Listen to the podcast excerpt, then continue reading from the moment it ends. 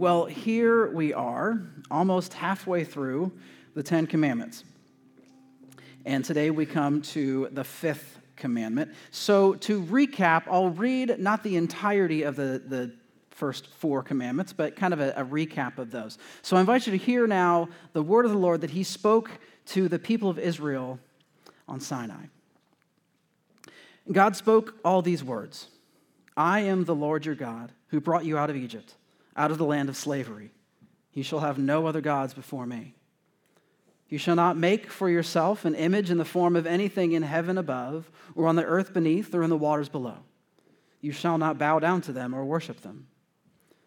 You shall not misuse the name of the Lord your God, for the Lord will not hold anyone guiltless who misuses his name. Remember the Sabbath day by keeping it holy. And now honor your father and mother, so that you may live long in the land the Lord your God is giving you. This is the word of the Lord. Thanks be to God. Let's pray. Father, we do thank you for your word. We thank you for these 10 commandments. We thank you for speaking to us. We thank you for showing us the way that we as your people are to live. Lives that glorify you, lives that honor you, lives that point others to you, lives that reveal your goodness and who you are to this world. Lord, open our hearts as we open this book, as we listen to you. Lord, help us to hear you. Lord, may the words of my mouth and the meditations of all of our hearts be pleasing and honoring to you. We pray in Jesus' name. Amen. Well, Luke 15, Jesus tells a parable. Jesus tells a parable of the prodigal son. Now, ultimately, the prodigal son is this beautiful story that tells about the amazing grace of God. We see the sin of one person, but we see the amazing grace and the love of God and the Father. But the story of the prodigal son is also the story of a father and his relationship with his two sons. Well, the first son who we meet is the younger son. So one day, this younger son approaches his father, and he says, "Father, give me my share of the property that is coming to me." So what he's saying to his dad is he says, "Dad, when you die, I'm going to get a portion of your property. But I don't want to wait that long. I don't want to wait until you're dead. I want it now." Another way of putting it is, "Dad, you're better off dead to me than you are alive. Let's just get this over with and give me my cash now." So the father concedes, and he splits up the property. The younger son leaves with his newfound wealth. And he travels off to this foreign land, and we're told that he spends all of the money in reckless living. So if this were set today, if it were a parable that Jesus were telling today, it would be, well, the son took all of his money, and he went off to Vegas. And he spent it in every worst possible way you could. He didn't just go to the casinos. He went to every other place that you could go and waste a lot of money, all the seediest places in Vegas. So since we are thinking about the 10 commandments, and we are thinking specifically about the fifth commandment, that you shall honor your father and your mother, well, the prodigal son does the exact opposite. He utterly dishonors, he utterly rejects his father.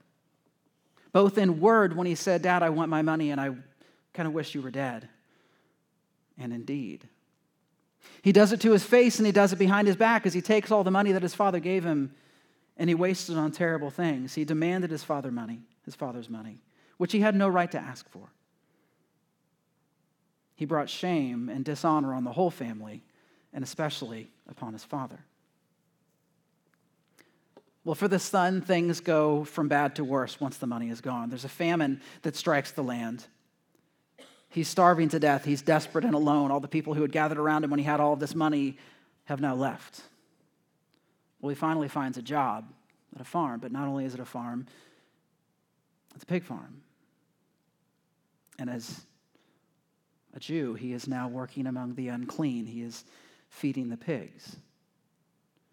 He's so destitute, he's so hungry that he even longs to eat the food alongside these pigs. Well, he finally realizes he's hit rock bottom, and he decides, well, I'll just go home.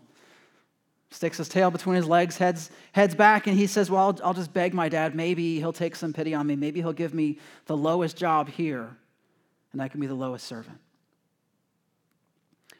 Well, for the people listening to this parable that Jesus is telling, it's easy to see that the prodigal son could be this cautionary tale. Just wait till he gets home. Dad will toss him out on his ear, as he has every right to do. But instead of getting the answer that we're expecting, instead, when he shows up, we find out that the father's been waiting for him. The father sees him when he's out on the road. The father's been watching the road to see if maybe his son would come back. So the father goes sprinting out to his son, sprinting out to find him. He wraps his arms around him. He welcomes him. And then he throws a party and he tells everybody, invites everybody to come to it. Well, as all of this is happening, the older son is working faithfully in the fields. He hears the commotion and he hears that his brother has come home. Well, he won't go and he won't join the party. So his father comes out and he begs him. He says, please, come in. Let's celebrate together. Well, this son's answer is found in Luke 15:29-30. He says, look, these many years I have served you and I never disobeyed your command.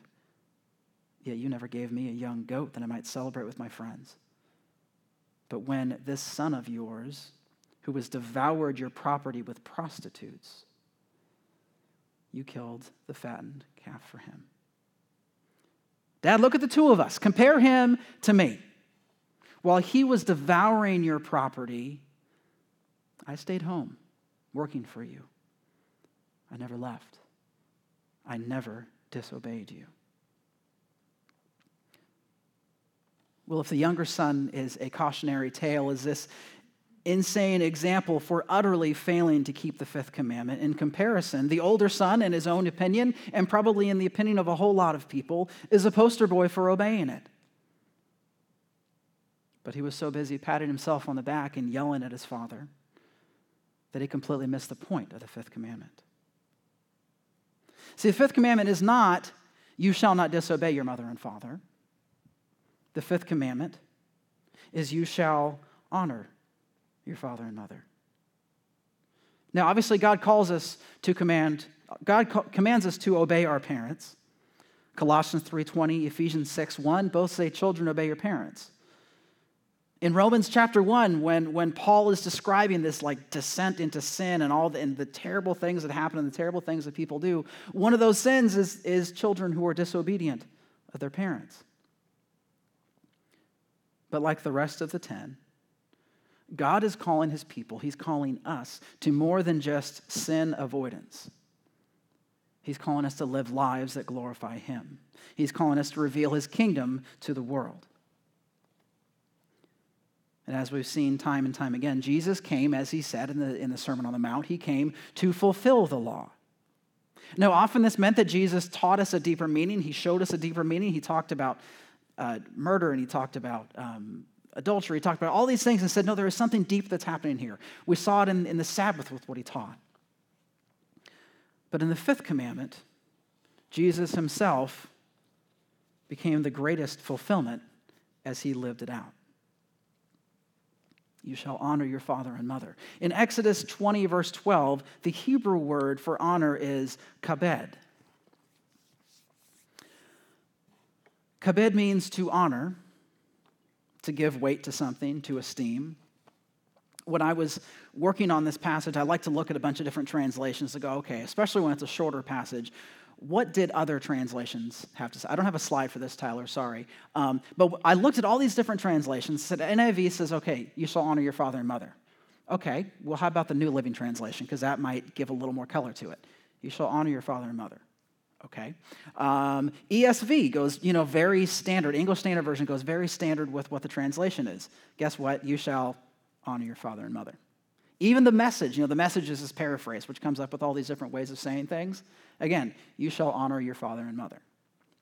So clearly, we shall honor our father and mother. To give honor to our father and mother means we recognize value in something or someone.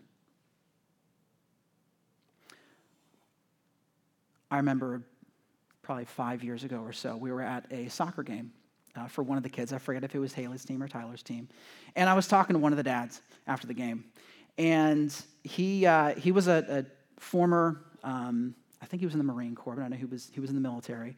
And we're talking, and right in the middle of our conversation, he sees this guy in uniform. He sees a young soldier in uniform, and he excuses himself. Sorry, just a moment. I need to go honor this young man.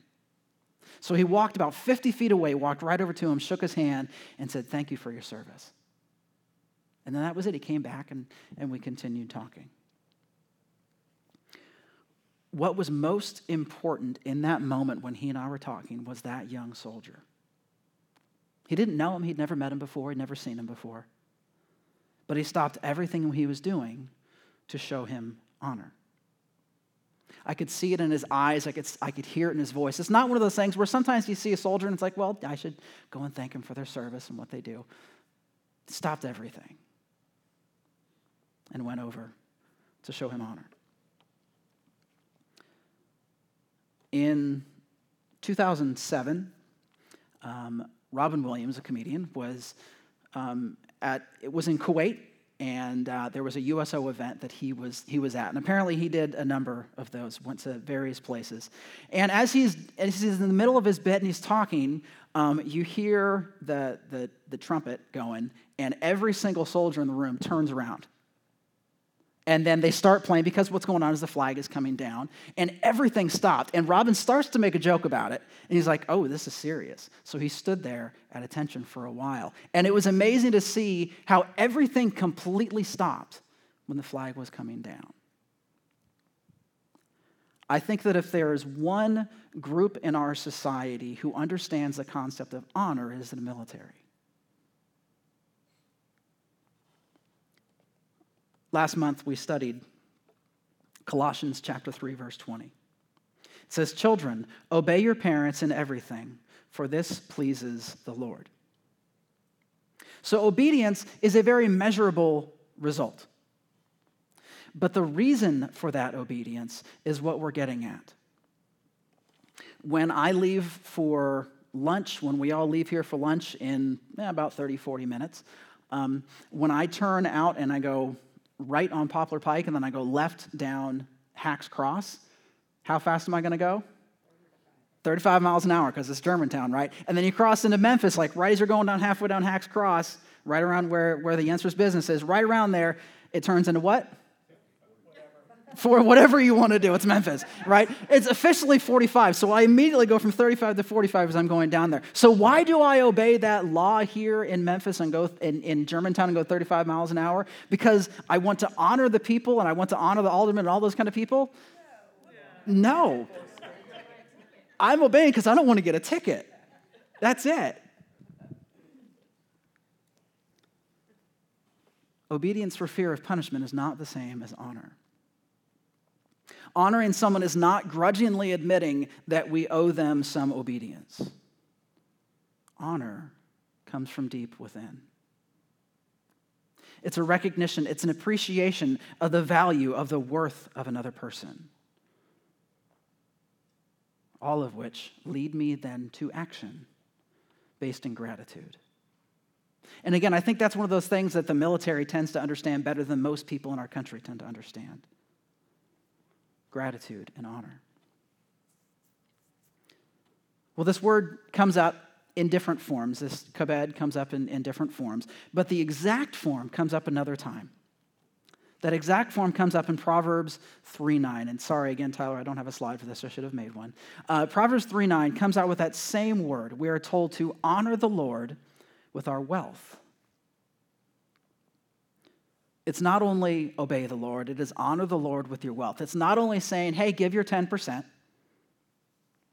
but honoring God with the other 90% as well.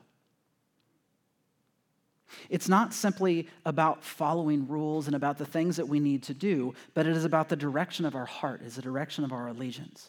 It is honoring God with everything.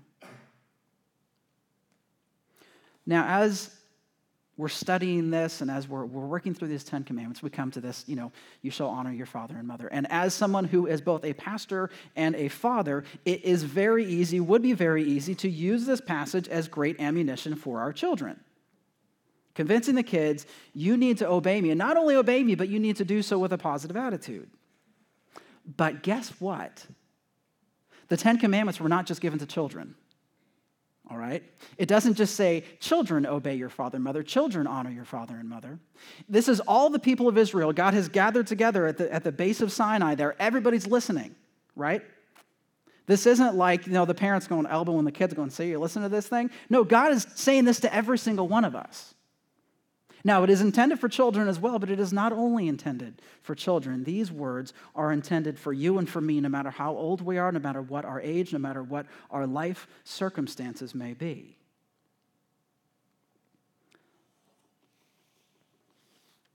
Let's think about somebody else. Luke chapter 2. When Jesus was a child. We talked about this, I think, back in August. And Jesus had been down at the temple, and his parents were wondering where on earth he had been because they had left. They had headed back to Nazareth, and he was still at the temple there. But we're told at that point that he was obedient to his parents for all of his days. Later on, at the age of 30, Jesus honored his mother's request. Remember, he was she had been invited to this wedding in Cana, and it was his first miracle. His first miracle was when his mother said, hey, they've run out of wine, Jesus. What are you going to do? So he honors her request. And one of the most beautiful moments is when Jesus is dying on the cross. He honored and he cared for his mother when he was up there, and he said, Mary, mother, here is your son. And John, here is your mother. Throughout his life, Jesus honored Mary directly.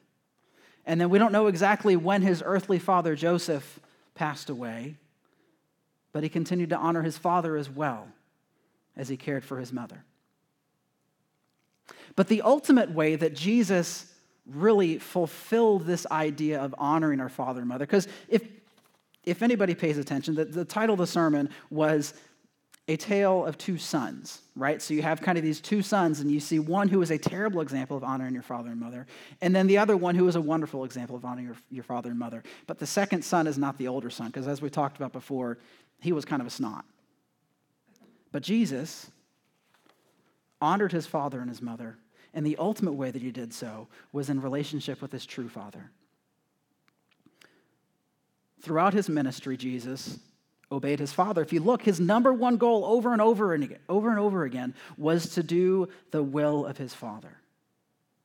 He was constantly redirecting people's focus when they wanted to say how amazing he was. He said, I didn't come for my glory, but my father's glory. I do the work of him who sent me. I speak the words of the one who sent me. And then you look at Jesus when he was in the Garden of Gethsemane, that night when he was about to be arrested, he was right there knowing exactly what was coming. This darkest, most painful moment. Jesus cried out to God, if it's possible, take this cup away. But not my will, but thy will be done. Jesus trusted and honored his Father even in the darkest moment of his life. See, Jesus didn't just come to show us how to follow rules, to show us how to not break rules. He came to transform us, to make us more like him. He came to give us a new heart. He came to give us a new life.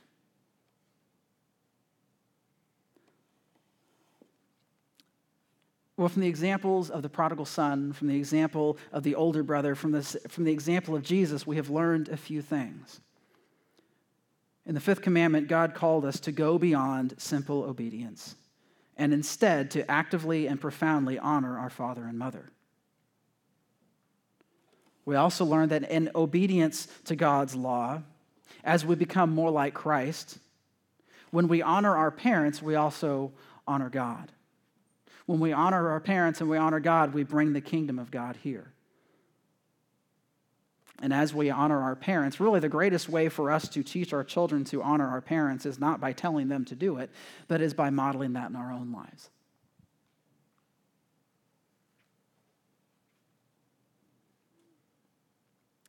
So now we're left with an all-important question.